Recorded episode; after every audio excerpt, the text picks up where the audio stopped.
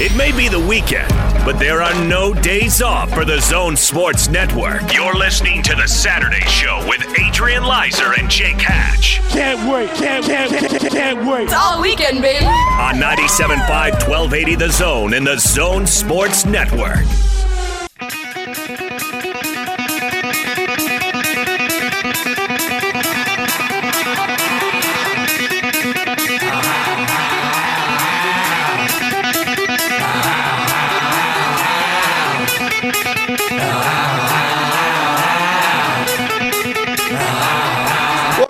Is the Saturday show here on the Zone Sports Network. I'm Adrian Lizer with my good pal Austin Horton, who is nice enough to stick around and hang out with me today. Uh, we are continuing the fun here at the point after Austin. Great pregame show with you and Frank Dolce.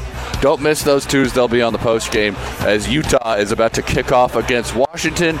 We'll keep you posted on that goes. We've got a lot of exciting things to do today, but I am I'm happy to be here. This is my bar. This is your spot, man. This is where I sit over there usually in the every Sunday and watch the Vikings play. Right? Do they This- know you by name, like on Cheers? Uh, I wish, but they do not. Adrian! Yes, they don't Yeah. yet. But there's a lot of regulars who come in every Sunday. There's a nice contingent of Vikings fans and There Packers is? fans. Yeah, this place is great on a Sunday, and of course, because they got all the games. How many? T- you counted 17 TVs. 18. 18 TVs just in this room. They've got an upstairs where they have a bunch more TVs. So, Ute fans, if you're out there and you're looking for a place to watch, come down here to the point after.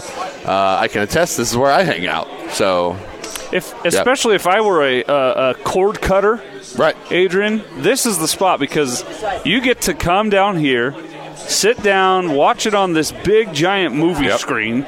You get to order food, just pig out, have a good time, and then leave. You don't have to clean up. Correct. You don't have to have your moron friends and family enter your house with. I their hate muddy my shoes moron on. friends, yes. You don't have to pay for cable or, or satellite. Yes. And you get the best service and food in town. That's exactly why I come because I am a cord cutter myself, and I would need a place to watch my games, so I come down here and I watch. So the point after 5740 South, nine oh, 50 5445. 5445 South, 900 East. Indeed. Yes, so You'll find it. You'll find it really easy attached to the sports mall, and uh, yeah, I live right down the street from here. So Now, did you know that Brock Huard was on the call for this game for I the Utes did. and Huskies? I did and his brother is on is the the radio guy, right? analyst Yeah, for Washington. yeah, So that's weird. and doesn't. Isn't Damon Huard's son going to be playing at Washington? He'll be on the team next Yeah. in the next two years. Yes, so because I think you told me that he was going to wrap it up there once his son started playing, just so he could be a dad who goes and watches football games. Yeah, I asked him about that, and that's Yeah. exactly the what, the reason he's going to do it because he a he full on admitted that he did not want to have to criticize his son on the broadcast, and he would have to when his son messes up. Imagine being a coach, like being a coach of your kid is one thing, but imagine having to be an impartial analyst. Oh, that interception was horrible, wasn't it, Damon? Well, that's my boy. So And I want him to get an NFL look, Yeah, so no, so it wasn't no. his fault. Actually, that that's- offensive lineman's a bum. look at that route run by that terrible. No, just kidding. But yeah, Yeah, that's so that's he's going to step away That's when cool. that happens. But That's cool. So Utah versus Washington. Uh, we are on till four o'clock. Then we make way for the Man Cave show, and also there is Utah State and BYU coverage coming later today. So we're going to let you hear. Tony and Austin had a conversation with Riley Jensen yesterday. He talked a I lot. I love the Tony and Austin show, man. it's a good show. It's the second best show on the station. First being the movies. huh? Yes. Yes. Well, Ken Pomeroy said so. He said, and that guy's known all over the world. yes, in fact. So. Good friend of the station, Ken yes. Pomeroy. So I'm excited to hear the Tony and Austin show interview with Riley Jensen. it'll it'll be a little surreal to hear yourself. Yeah, I won't listen to it. No, you won't. But because you were a part of the conversation. But yeah, we'll let you hear from that as Riley played at Utah State, obviously, and knows a lot about the local rivalries and the local football teams. Was also at BYU for a minute. yes, So true. he's got both sides of that thing covered. Did you hear uh, Riley Nelson and DJ Nelson on Hanson Scotty? That was a, good. that was a pretty cool Yeah, yeah. thing. They surprised Riley Nelson with his brother, and uh, the the as Hans called him, the turncoat, his fellow turncoat or traitor, fe- fellow traitor. So Hanson Riley were the Yeah, traitors? they're the traitors. Okay. It's hard to go to Logan if you're those guys. Riley was saying there's like almost 50 people in his family that have all graduated from Utah State, and he's the one BYU graduate. So it's pretty interesting stuff. But uh, yeah, big game coming up tonight. We'll get into that. We'll keep you posted on some college football scores from across the country, including Utah and Washington. And uh, but Austin, I wanted to start because you spent the entire uh, last hour talking about this Utah game. There was a NBA game in the state last night. It was the Utah Jazz on the road as they took on the Sacramento Kings. Fell in a close one, 102 to 101. Um, Donovan Mitchell had the final look there. Kind of, he said uh, he was interested in the post game show. He pump faked. He said I should have gotten myself fouled and we should have won. Uh, in the end, he tried to step through it and take the shot himself. and Missed it because he got the guy in the air. Yeah. I don't know who it was, but uh, he said, "Oh, I should have been at the line. We should have won anyway." But Oh, I know who. Why did I just space on who it was? Uh, it wasn't Barnes. It was. Uh, no, it wasn't Dedmon. was it Buddy Hield that was out there? no, I don't remember. Ah, anyway, but uh, they fall, of course, and uh, the Jazz they give the Kings their first win of the season. The Jazz are four and two now, one and two away from Vivint Smart Home Arena. But Austin, I thought it was an entertaining final few minutes. The Jazz fall short, but I will tell you that Rudy Gobert kept them in that thing for the almost the entire fourth quarter with his um, and I David Locke said that was the best defense individual defensive play he's ever seen. in Which that- one? in that stretch? Just that stretch. Oh, oh, the the play of that. Stretch. The stretch, play of I Rudy see. Gobert in that stretch was some of the best defense he'd ever seen an individual player. The guy played 38 minutes. 38. He Yeah. sat for four minutes. That's it. That's, and they that's all. for all 38. Yeah, right? Ed Davis with the lower leg Yep. contusion. We'll see what uh, that holds for the game against the Clippers tomorrow. But Ru- Rudy Gobert uh, looked so tired, and and how would you not be? Yeah. And yet was still coming up big time, play after play after play. Uh, and there were a lot of incorrect people on social media last night, or who were mad at Rudy for the uh, rebound putback that put the Kings up 102-101. no, that wasn't. It was not Rudy. It was. It was Bojan. Mm-hmm. Bojan looked like he didn't had never heard of a box out before, Yeah, that was a poor time to not find that body. Uh, you and know, he knows it. Yep, he does. He, he uh, and, and then on the final play, I thought Donovan had a lob to Rudy early in Mm. I that see what play. you're saying. Then I thought he should have passed to Bojan in the corner, and then he should have taken a shot. Yeah. but you can't. That's that may be silly Mm-hmm. to say get the ball out of your best offensive player's hands in that moment. Right.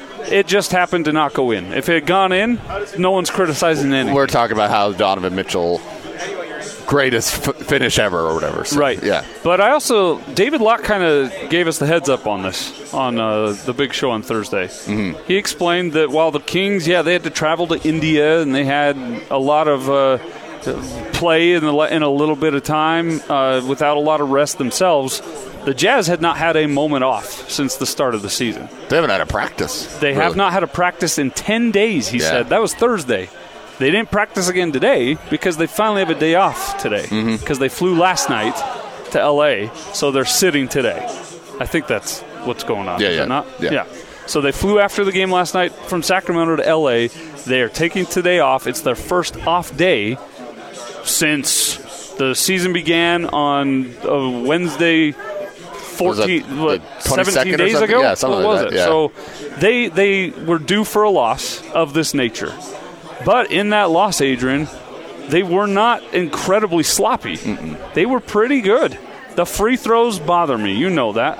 I would fine a guy five grand for every missed free throw, Uh, and it wouldn't, and that would be conservative. 20 of 27 on the night. They missed For the seven free throws. Donovan went one of two at a moment. Mudiay missed 0 of two. Rudy Especially down a- the Missed stretch. one in the final moments. Mm-hmm. And when you're in a one point ball game with your legs gone mm-hmm. and you're so tired, uh, you have 10 seconds to take your breath and make those free throws, and you missed seven of them. You lost by one. It's not the worst loss. I'm not certain it'll be a loss at the end of the year when we're talking playoff push that they're going to really too much lament. But it could end up being one of those where you point to go, "Gal, Yeah. they could have just got one, two more Yep. points against Sacramento." Well, and the Kings too going into the season. I know they've been 0 5, but we kind of thought, oh, this that going into the season, we would have thought going on the road to beat the Kings might be a pretty good win. Unfortunately, uh, they fell short last night, and hopefully, when you look back at the end of the season, you know, point to it and say, oh man, that that game against an 0 5 team. might come back to haunt you, but that's just the nature of the NBA. Is especially in the West this year, we're going to be like, oh my gosh, every we're going to look at every loss through the year, or we may even look through every win and say, man, that win at Phoenix, that sloppy win at hmm. Phoenix, is the one that put them over the top. Yeah, And- it's not always just losses. Right, yeah. And Sacramento's a team that uh, Sacramento's a team that was desperate on the edge of desperation. 0 and 5. Luke Walton, uh, maybe not the best guy for that job. Um, he's got Igor Kokoshkov next to him. Maybe he should listen to him a little bit. And uh, but De'Aaron Fox is a good player. Didn't have an assist in the first half. That's the thing about watching the Kings last night is it was just whoever had the ball that was your turn to make an offensive play, and they made a lot of shots. Can't take that away from the Kings, but it was just like one and done, no pass possessions for the Kings, and it worked in one night, uh, but the Jazz fell short. There were guys on the Kings looking a lot better than they typically would Mm-hmm. against the Utah Jazz. Like like uh, Dedmon, he's he had a pretty good looking game. That's not happening if the Jazz are fresh. Yeah, Uh, uh, Buddy Hield, De'Aaron Fox. I think I think he's a great talent, but he looked even better, and Yeah. that's because the Jazz were a step slow because they're tired, and, and that's fine. The Kings needed a win. They were 0 5 yeah.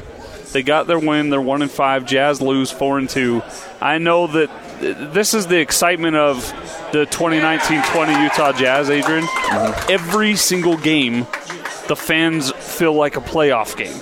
Yeah, I heard you talking about because I think DJ had said it. Like they're living, the Jazz fans are living by every every Dribble. play, Yeah. every dribble for the entire season because of the expectations on this team.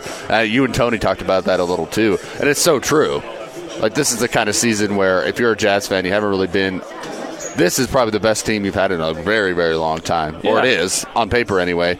And like every single dribble, and that's why Jazz fans are so great because they're not these fans that just like you look at New Orleans. No one's going to those games because Why would you? because Zion's been out and Yeah. he'll be out for another six weeks, so no one's going to those games anymore. I feel so bad for Derrick Favors, by the way, Yeah, that he's in that situation. But yeah, and he's been hurt too. So, but the Jazz get the loss last night, 102-101. Um, I wanted to uh, later in the show we're going to get into some things that Quin Snyder had to say before the game, and uh, it's something that I know you are very passionate about. Screen assists and effective field goal percentage, but Quin Snyder talked about how he wants the box score to change a little bit. We'll get into that later because I know you are big on screen assists for a good reason because they matter. they lead to wins. They lead to wins. Rudy Gobert does a lot of them. And you saw last night in his 38 minutes that that guy he didn't come off the floor because of what you mentioned. Ed Davis had his lower leg contusion, And Tony Bradley's not ready. and Tony Bradley's not ready. So we may see a lot of this out of Rudy Gobert. The next, but this is his chance to. Really, he had 15 points, 16 boards. He was incredible, he was and he was the star of the game last night. I thought in a loss. in a loss. Yep, yeah. for sure. And Uh, and that's that's what Rudy Gobert can do for you. When the rest of the team is bumming a bit because they're slow or fatigued or tired, Rudy is too. Mm-hmm. But he's just so big and long and Mm-hmm. crafty and smart and tough. And I, I loved I loved him giving the business to Bill Elite, Bill Elita. Oh, Belita when he drove at the end of the first half. That was fun. That was fun. Yeah. Anyway, He blocked it right at the buzzer. He gave hit, and then he started. He looked at the Kings bench a little bit. It was like, don't put me in isolation, Yep. What are you- especially what against Bjelica. what are you doing? What are you doing? But uh, the Jazz tomorrow night they head down to Los Angeles, or they're there now, but they will take on the L.A. Clippers. Kawhi Leonard, presumably with Kawhi. yeah, presumably with Kawhi Leonard, the Clippers uh, will uh, be more closer to full strength Austin, and we just saw the Clippers in town, but clearly a different team when your two best players, as any team would be, your two best players out. But tomorrow night, I'm expecting a good game. Are you? Jazz Clippers. I think that the Jazz may be a little bit more inspired, like you talked about with the day off. They may be a little more fresh. This is a big test in the Western Conference. If you're looking to be a team that wants to be on the map and maybe for you know, hey, don't forget about us. We're pretty good. This is a game you go in on the road and you beat the Clippers at their place and you figure out a way to win that game, even without Paul George. It, it could go that way. Uh, I kind of feel like it could be tight in the first half, and then the second half, the Jazz uh, fatigue and injury catch up with them a bit. You can't. Rudy Gobert can't play 38 minutes. A. I'm a little concerned about that. He can't. So if Ed Davis is out, that might be We're- trouble. This is six games. Yeah. There's 76 to go. There's bigger things ahead. You're right. I know the Clippers are going to be in that one through four, and the Jazz are aiming to be in that one through four as well. So this is a big matchup. But Rudy Gobert can't play 38 minutes a night. They got to find something else to do. Jeff Green, Yeah. So what do you think? Do you think they go small? they they have to, They right? have to. Yeah. I think I'm with you. and- I don't think Tony what- Bradley's ready. I think he's made a lot of improvements, but I don't think he's ready. And the reason that worries me is Montrezl Harrell is Yeah. a, is a mountain. And when Rudy's in, Montrezl Harrell is not as good. When Rudy's not in, Montrezl Harrell dominates. And Zubac is not a bad player. Zubac is great. yeah. So I, I actually am not expecting that Mm. much of a competitive second half tomorrow. And then they've got Monday and Tuesday off before the Sixers come to town Wednesday. Yeah. And may, and uh, I don't, will Embiid be out that game his or first is his game first back. game back? Yep. Okay, so And I, can you believe they'll only got ready. two games for that? Well, I saw who was it that tweeted out about how they suspended C.J. McCollum a, a, a game for just stepping Yeah. half of a shoe onto the court once, uh, and yet here these guys throwing blows, and they just get two games. That that that bothered me. What bothered me the absolute most was when they labeled Ben Simmons a peacemaker. He had the guy in a WWE chokehold. I want to be that type of peacemaker. I've never seen it. Did you ever expect to see an NBA player tapping out on the ground? Yeah, no. I, did, I also, uh, when I read the Bible once, when he said, uh, uh, "Praise be the peacemakers," I did not picture those Headlocks? peacemakers headlocking the opponent. But hey, if the NBA They said had so, to collect taxes back then, Austin. Isn't that like half the stories in the Bible are about tax collectors? Yep, uh, all of them. And who's evil and who's not? I don't know. Well, anyway, money, money is always the the story, really. peacemaker. Come on. What a joke. What a joke. Uh, a lot of NBA action last night. We'll get into uh, the epic showdown between Luka Doncic and LeBron James. What a fantastic basketball game that was last night. And uh, we'll get into that. We'll give you an update on this uh, Utah Washington score. Washington has had the ball forever. Has Utah had the ball? I don't believe so. They oh, they've had had it once. ball once? Okay, so uh, it was a short, short stint by the Ute offense, but now Washington's been driving the field. We'll let you know what's going on there, as well as we'll kick around some scores in college football. Uh, in the top 25, Notre Dame and Virginia Tech. They are about to be heading into the half at 14 apiece. Um, Georgia and Florida, that's a top 10 showdown. Georgia up 3 0 on the road at Florida. Kansas State is up 14 3 on Kansas. Clemson somehow got Wofford in week whatever this is, week eight of an NCAA football season. They're up 14-0. Utah, Washington, uh, Michigan gets the 38-7 win over Maryland. 44-10 Wake Forest NC State victory. Later on tonight, Auburn at Ole Miss or Auburn hosts Ole Miss. Cincinnati, ECU. 15th SMU goes to 24th ranked Memphis. We talked about Oregon. They are on the road at USC, looking to Utah a favor there, and then four and four San Jose State. They will be hosting. They've won four games. They have won four games. They're hosting Boise State tonight. Party in San Jose. Party in San Jose. Bad news for the Utes here. They gave up a, a, a Mm. false uh, offside. Bradlee Anae, who Frank and I were talking during the pregame, and Frank mentioned how Bradlee Anae is really quick off that snap. but he jumped it. sometimes, yeah, He jumped happens. it, got called offside, gave Washington a first down, and then they scored a touchdown on a pass to uh, oh I can't remember that guy's name now. 82. To 82. I Can't remember his name, but it's uh, seven nothing. Number one in our hearts. Number 82 on the I didn't see this going this way already. I really didn't. But we'll see. There's a lot of game left. A lot of game left. Washington's a strong offense, Austin, and that's a hard place to play. And Chris Petersen, a guy who's beat Kyle Whittingham a lot of times. So we'll see what adjustments Utah has on the uh, other side of giving up that touchdown. Coming up next, we're going to let you hear from Riley Jensen. He spoke with Tony and Austin on the Tony and Austin show, produced by me, so you never get away from us. uh, that'll be coming up next. He talks a little bit about this Utah Washington game, but a lot about BYU and Utah State. And uh, that's a big one coming up tonight. So we'll let you hear from Riley Jensen coming up on the other side. This is the Saturday show on the Zone Sports Network, live from the point after here, 55, 4, 5445 South, 900 East here in Murray. So come down, say hi to us, and get some food, get some drinks, have a good time. It's packed with Utah fans. That's all coming up here on the Saturday show. Whether you're stuck at the mall, in the yard, taking a quick trip to the home improvement store? We've got your back. It's gonna be May. This is the Saturday Show with Adrian Lizer and Jake Hatch on 97.5 1280 The Zone and the Zone Sports Network.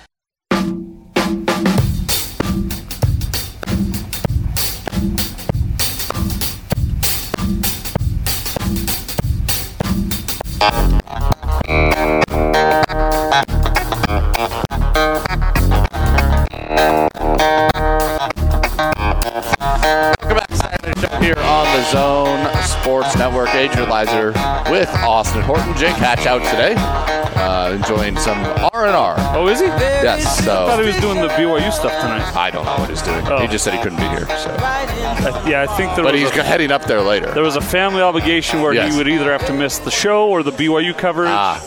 And sadly for him, he's got to do the family thing and then drive to Logan. Yes, where uh, you told me the weather looks to be uh, chilly. I was Would you kinda- categorize it as chilly? I was kind of making that up. Oh, okay. Uh, but I, it's up in Logan.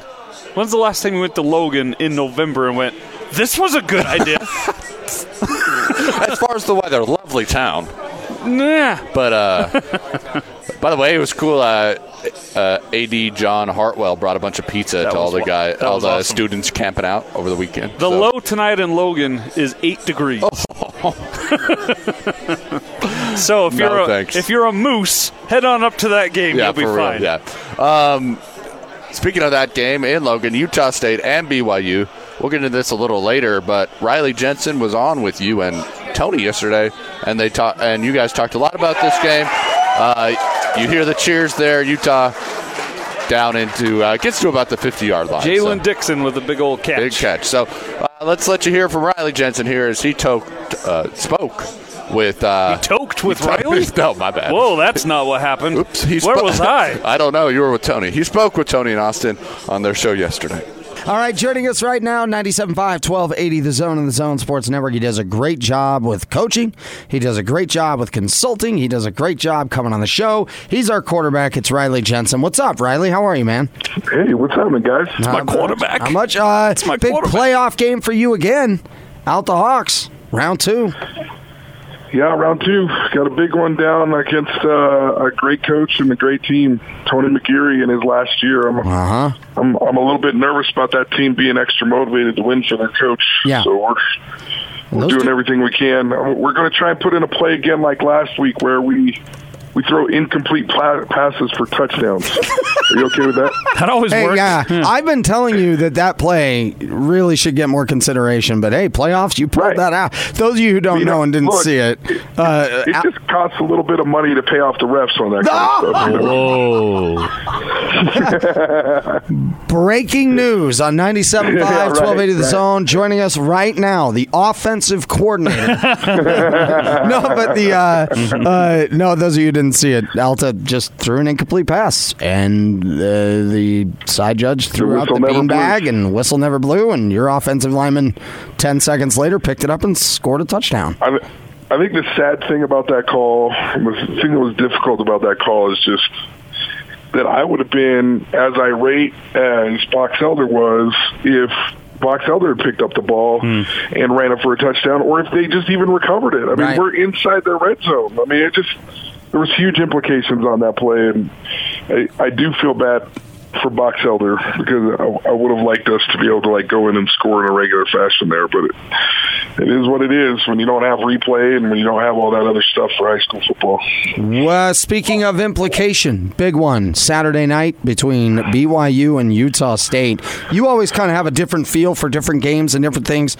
After Utah State played the way they did last week, I've told people I don't know what to expect of that team this week. I'm not quite actually- sure where they're at. Yeah, I'm I'm I'm with you. I I felt that way after the Nevada game. I watched the Nevada game very closely. It was not a great performance by Utah State, and then to see them come out and play against Air Force the way they did. I, as an Aggie fan, you ought to be really really nervous about this game. Um, I, I I don't know what to expect. Um, certainly going into a rivalry game, you would rather come off a big win against the 14th team in the country like like BYU has than you would Utah State, where you come off of a blowout at a team that you probably feel like you should compete with and win almost every time now. And so it becomes one of those situations where, man, you hope you hope that that got Utah State's attention. You hope that they turn it around a little bit, but uh, to be honest with you, I'm just I'm hoping that they have their attention and that that just the whole thing that it's a rivalry game will make this thing close right now because I I don't have a great feeling about Utah State going into this game.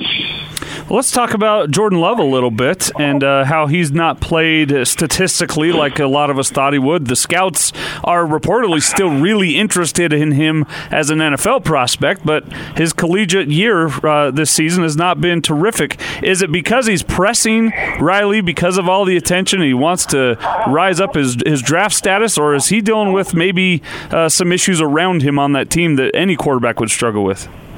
So I think I think the answer is both.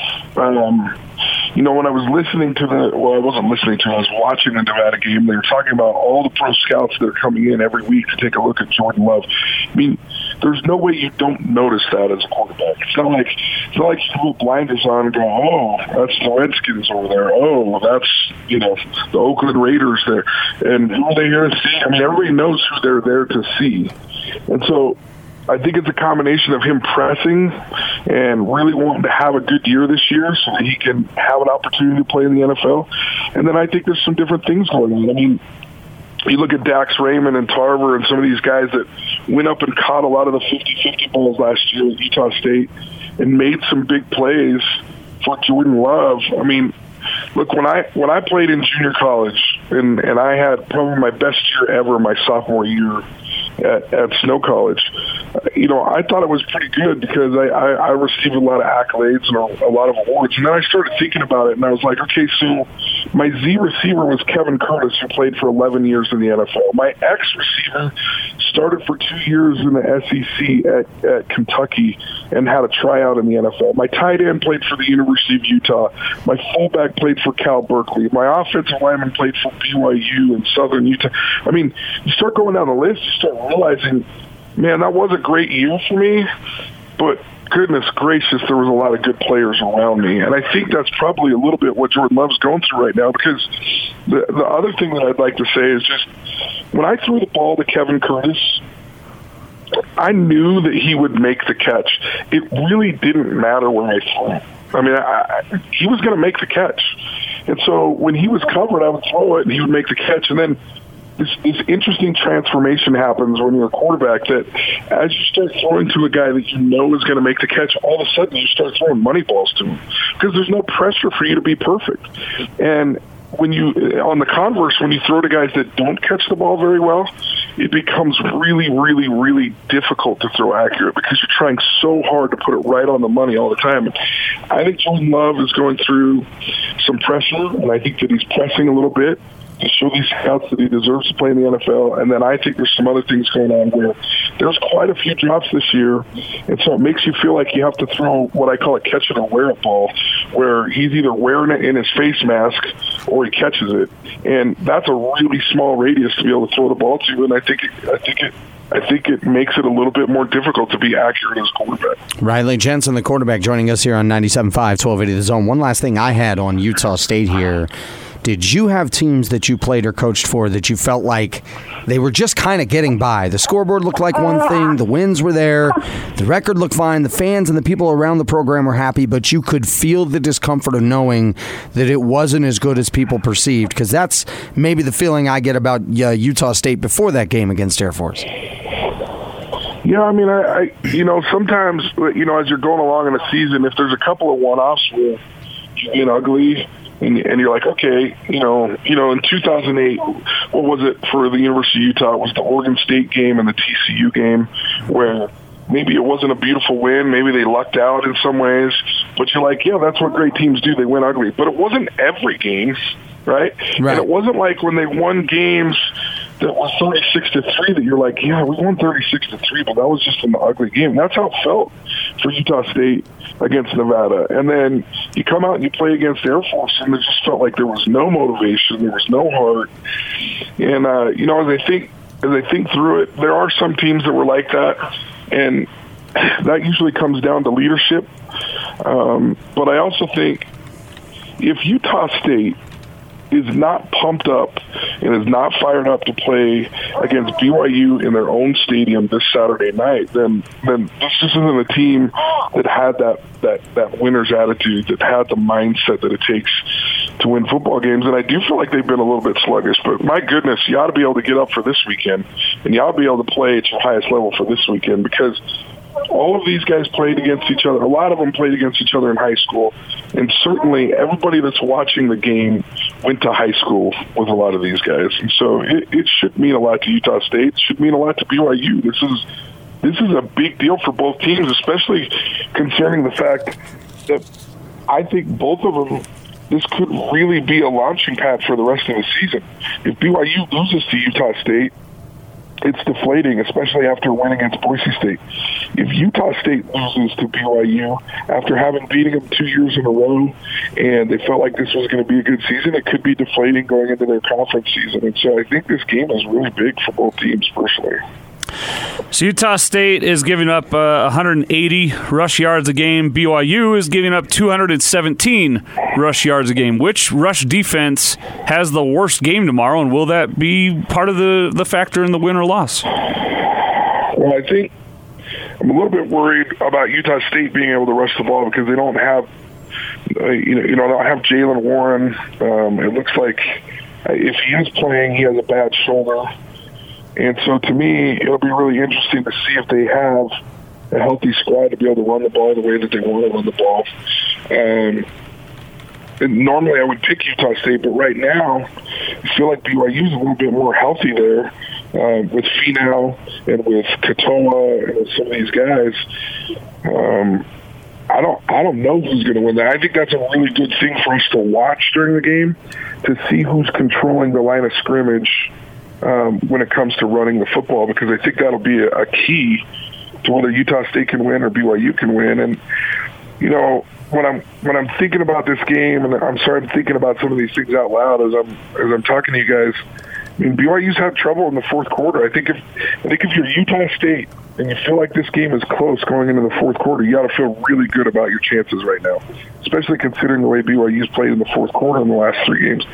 And then if you're BYU, I mean, I feel like you need to build up a good cachet of, of points going into the fourth quarter so you can so you can pull it out, kind of like they did against Boise State. Right? It was just too much for Boise State to overcome, and so, boy, it's this is going to be an interesting game.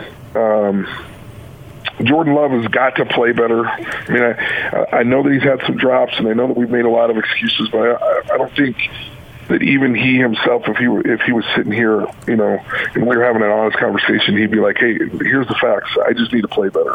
Mm-hmm. And um, but he's got to do that in a, and he's got to manufacture that in a way that's a little bit more authentic and not pressing if that makes sense. Yeah, well, in, in the last three games, uh, it's interesting when you're talking about the Utah State side, but the stuff you said about BYU, the last three games, they've played winning football, they've made losing plays. I mean, they've had the habit of making losing plays, dropping the snap on a punt, you know, bad 15 yard penalty that could have ended a drive. I mean, just we could go over all of them. What does that come from? Because this is not one or two games this has happened sparingly. This is like a consistent thing recently. Is that a leadership issue? Is that mental toughness? Like, how does that something like that happen so frequently at such critical times? Well, to me, to me, with with with this fourth quarter that we're talking about, that's almost always the the here we go again mentality, right? So a couple of things have happened in the past. It's definitely a mental thing to me. And so what happens is you start giving a, giving yourself a little bit of like a reminder of like, oh yeah, this is what happens to us in the fourth quarter.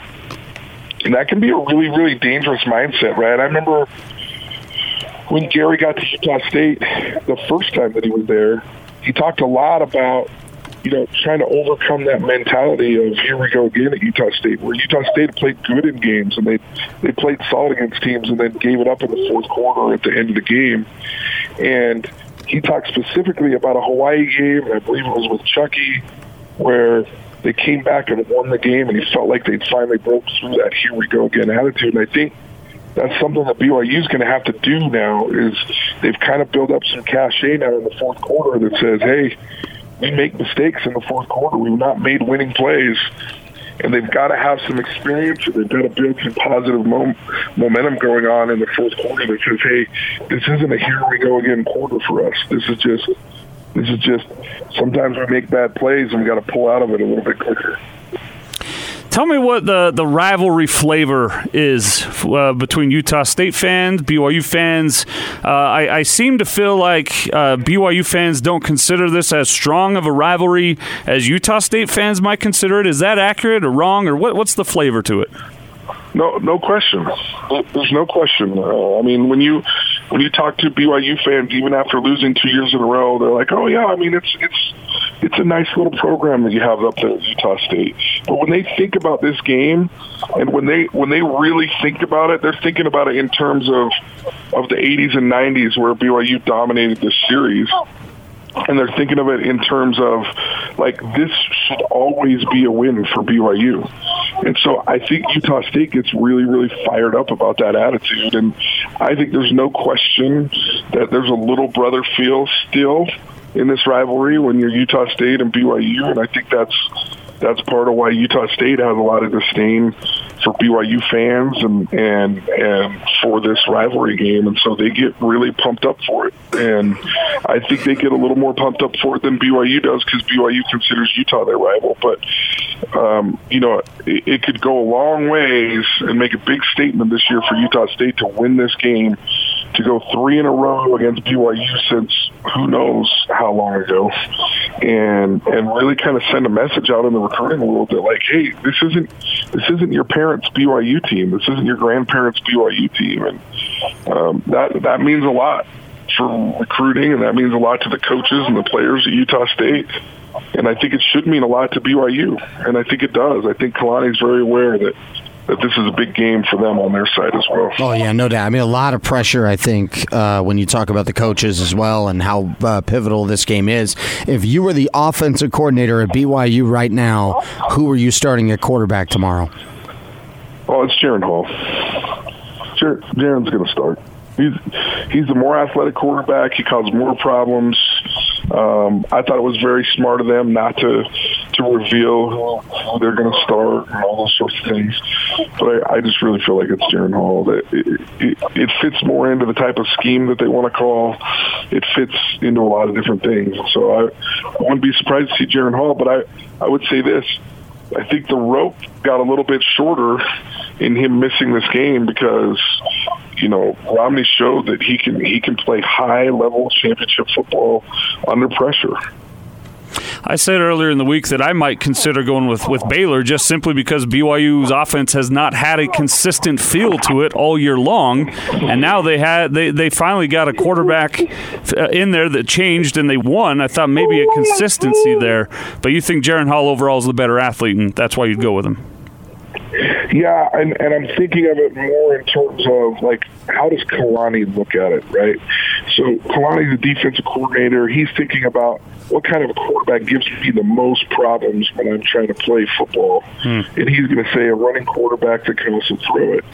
Um, that doesn't mean that I don't 100% agree with you, Austin, on far, uh, as far as like, I do feel like it gave a better feel to BYU. Like they knew when they were running the ball, they knew when they were passing the ball, they were assignment sound, and I thought they played better football overall against Boise State than they played in a long time. And so um, the argument could definitely be made for Romney. I just think I just think when I'm looking at it and I'm thinking through Kalani's eyes, he's saying, "Well, Jaren gives us a better chance to win because he can scramble out and he can he can do some things with his feet and save us on some of our bad plays if we get into some bad plays. Mm. The quarterback Riley Jensen with us here, 97.5, 1280 The Zone. Riley, Utah, Washington tomorrow, big time Pac 12 showdown.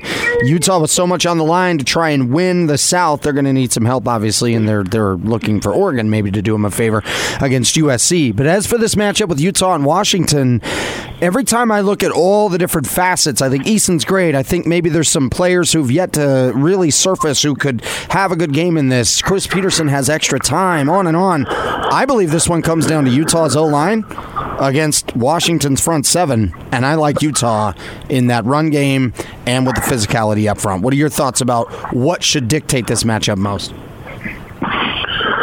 Well, I, I, think those are all really good points. I mean, I think I, I, they've stated that you know Chris Petersen is 14 and 0 when he has two weeks or more to prepare for a game. Um, I think that's I think that made me pause for a minute with this University of Utah Washington game. Um, when I when I started thinking about it, I'm like, oh, he's just a really good coach. He's going to have these guys prepared. But I'm just looking at it at the University of Utah, and I'm looking at the way that they're playing right now. And and granted, I know there's been some freshman quarterbacks and freshman defensive or offensive tackles that have been struggling in the last few weeks, but Utah's playing at an extremely high level. And I I mentioned this clear back when when Utah played against BYU the first of the year. There's just this suffocating feel when you're playing against Utah's defense. It's it's and, and it's not anything that you really notice. You don't you don't look around the field and go, "Oh my gosh, like that player is just so dominant." It's it's just like I don't know. It's, uh, the, the best analogy that I've come up with is it's like an anaconda or something. You know, like you're like, oh, this is a cool little snake, and then all of a sudden he's kind of wrapped around your midsection. You're like, oh, isn't that isn't that cool? Like I've got this cool snake around my midsection, and then he's around your neck, and all of a sudden you're suffocating, and you're going, oh my gosh, like what happened here? Like how how am I ever going to get out of this? Like what am I going to do now? And and I really feel like when you play against that kind of a defense it's it's it, almost lulls you to sleep and then all of a sudden you're like in the middle of it going i'm i'm actually not going to survive this. I'm not i'm not going to make it out of this situation. And so the defense for utah just gives me a lot of hope. And then with Moss on the field, and and this is not to take away from how good Tyler Huntley has played, but I just feel like with Moss on the field, this is a different team because they can pound the rock, they can use surgical strikes, as far as throwing the ball downfield and attacking defenses. And I just really feel like this is this is a team at the University of Utah that is starting to play like a major championship level. It's certainly playing at Rose Bowl level, and it might even be playing at NCAA playoff level. And I'm I'm really excited to watch the game this Saturday. I'm excited to watch the Oregon game against USC and and just see how this is all going to shake out because this is an exciting time to watch football if you're a University of Utah fan. There you go, Riley Jensen, the quarterback with Tony and Austin yesterday. Big thanks to him for joining the show. Talked a little bit at the end there about Utah and their defense. Uh, Utah right now, uh, Jaylon Johnson is on one knee, so hopefully he's okay, but they're just uh, taking a look at him. Um, but uh, Utah down seven three. They caused a fumble and got the uh, got a field goal out of it, so couldn't get the offense going enough to get a touchdown. But they get on the board there, trailing seven three. Um, we'll talk, Austin. We'll talk a little bit about this BYU Utah State game around the top of the hour, but uh, Riley there. Looking forward to a game tonight. That should be a pretty good one up in Logan. It's one I, I have no idea what's going to happen. Yeah, none. None. Me neither. Which no feel. the best. That's why I like Pac-12 football. Yeah. You never know. Yep, you never know. So big thanks to Riley for jumping on with us, talking quarterbacks at BYU, what he would do. Uh, Austin has his thoughts on what he would do with the quarterbacks at BYU. We'll get into that later on in the show as well. Coming up on the other side, though, it's time for the original segment of the Saturday show with Austin and I, and that is technical fouls. We'll get into a couple of those. That's all coming up next here on the Saturday show. If you're coming from the street with dirty shoes on your feet, that's a technical foul. If you switch the radio to some modern music show, that's a technical foul. If you touch the thermostat, You'll get hit with a bat. cause that's a technical foul. You will feel technical foul. Personal foul, 69, offense. He was giving them the business. A technical foul. Technical fouls here on the Saturday show. Uh, Austin and I invented this segment way back in the day. It's good to have you back along for the ride. You, my friend, invented it. Well, we were we were a team back then. We are a team still. We still are a team, but on a different thing. Yeah, uh, but you invented this segment, and I just invented the open with the help of a guy named Random Landler. Random Randler, yes, I've heard of his movies. uh, but technical fouls, if you if you're new to the show, first of all, welcome. Thank you for listening.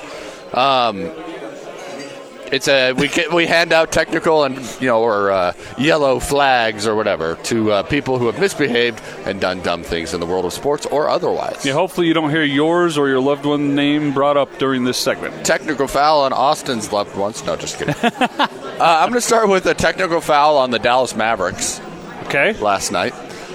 They allow LeBron James to get all the way to the hoop. They're up three. Yeah. And they don't foul him. Mm-hmm. He kicks it to the corner. Danny Green hits the three, which sends them to overtime. Ultimately, they get blown out in overtime, and uh, they fall to the LA Lakers. So was that coaching? Was that inexperience? Was that uh, bright lights of LeBron blinding you from doing the right thing? It's got to be a. I guess it starts with coaching because you can never assume your players are going to do the right thing. Necessarily. Was this out of a dead ball? Uh, I'm not sure. I don't. I didn't think it was. But either way, I feel like players should know the situation too, don't you? Oh yeah. Like, don't if he wants to go to the all the way to the hoop, sure, but just hug him. Maybe maybe they thought, oh, he's so strong because we've seen it through his entire career that people try to foul him and he still finishes. Right. But either way, he was able to kick it to the corner. Danny Green puts the thing in overtime in a great basketball game last night. Uh, maybe the best of the season Yeah. so far. Oh yeah, but that was a bad one. That's a that's a bad call by the Mavericks, and it ended up costing. Now I think Steph Curry's injury gave the Mavericks a playoff spot, Yeah, but that one may come back as a seeding issue. Yeah. That one they lost last night. the. Mavericks are surprising. Uh, I thought they were going to be better or and good, and I knew Luka was going to be good, but I kind of had them in hovering at that eight spot, maybe kind of thing. They might be able to get their way in, but All right, technical foul on European McDonald's for running a, a Halloween special. It was an ice cream sundae with red cherry drizzling on top of the swirl. Uh huh. And they called it Sunday Bloody Sunday, but which, of course, Sunday A E, not A Y. right, right. And the bloody is supposed to, the red cherry is Right, supposed right, to right. represent blood. But Bloody Sunday is not. Is not a moment in history that you want to use No. in your advertising marketing. I, I laugh at the uh, the Stupidity? stupidity of McDonald's. Yeah, that sounds good. That that's sounds a, like it's a- a U2 song. yeah. that's I promise you that's what they thought. yeah. They don't understand the history that 14 unarmed protesters in Northern Ireland in 1972 or something Yeah, yeah. were shot in cold-blooded murder. That's what Sunday that's what Bloody Sunday is. Especially because it's a European McDonald's too. Oh yeah, yeah. Uh, and uh, I know that they just took it from the U2 song because, because this is Bloody Sunday. Yeah. And U2 sings Sunday Bloody Sunday, Right, yeah. which is the name of this Sunday. So someone was just thinking, I know a song. Hey, it's about the day Sunday, but hey, this is an ice cream Sunday. Yes, See? yes, yes. So technical foul on European McDonald's. Oops. Sometimes advertising is hard, Austin. Um, my last one is kind of a funny one, but did you see technical foul on Zion Williamson? Did you see him when he was celebrating the other night? He punched his teammate in the face on accident. no, I didn't see it. He something happened and he threw his hands up in celebration and he punched Jaxson Hayes in the face. A lot of people have wanted to punch Jaxson Hayes in the face. what? Yes, but uh, Like who? I don't know. But never his teammates before. No, no, no. Uh, finally, technical foul on every one of you that is complaining about daylight savings. Have you seen how many people are just me, me, me, me, me, me? Why do we have daylight savings? Why do we have to change the clocks? You get Your a phone free does it by hour, yourself. You get a free hour of sleep. Yeah, this isn't 1991. We have to go around the house and turn the, the little hand backwards. Don't worry, your your Nest and Alexa will change all your clocks for you. I think you're fine, and you get an extra is hour that of this sleep. weekend? It's tonight at 2 a.m. Oh, heck yeah! Yeah, I know. I've needed some. This this has been a long week, so I've needed some sleep. You're telling me. You're telling me. For you, this is just an hour more awake with your lovely baby. it's, it's, it's an hour more of wake time. All right, that's technical. Yeah, I don't understand. I mean, I don't care either way. If we didn't have daylight savings, I'd be fine with it. But I don't care either way. what do you mean? Like if we didn't have it, I'd be like, yeah. And we have it, I'm like, yeah. It's it- not an annoyance to No. you. The clock's changed. Even the spring forward one. Fine, you change the clock Yeah. in your car. But what if the clock doesn't do it itself? But even like the spring forward, I'm like, ah, that stinks. I lose another. I lose an hour of sleep. And then I just move on with my life because I'm an adult. and I've got more things in my life to worry about than whether or not an hour has been taken from my life. I hereby commit that in the spring I'll keep my complaints to a minimum about daylight saving. Oh, I hope we can pull this later in spring. It's like, why do we have daylight savings? I'm the problem with society. Uh, coming up on the other side, we'll get into the BYU Utah State game. I also want to throw some sound by Austin that head coach Quin Snyder, the Utah Jazz, had about uh, some updates to the box score he would like to be see he would like to see. And uh, we may let you hear from a daily assist. Sam Amick was on with t- uh, the Big Show, and he is one of uh, one of the must listens from uh, your. All of them are must listens, but I, I really do enjoy listening to Sam. Maybe it's because we had lunch with him that one time, and that was cool. Maybe, uh, but he also spends the most time of the three around the Jazz. Yeah. So Jazz listeners uh, uh, probably also, guy appreciate him the most. he lives in Sacramento, I believe. He was at the game and last he was night. at the game last night. So we'll let you hear from him. Uh, that was yesterday on the Big Show. Another hour here on the Saturday Show on the Zone Sports Network.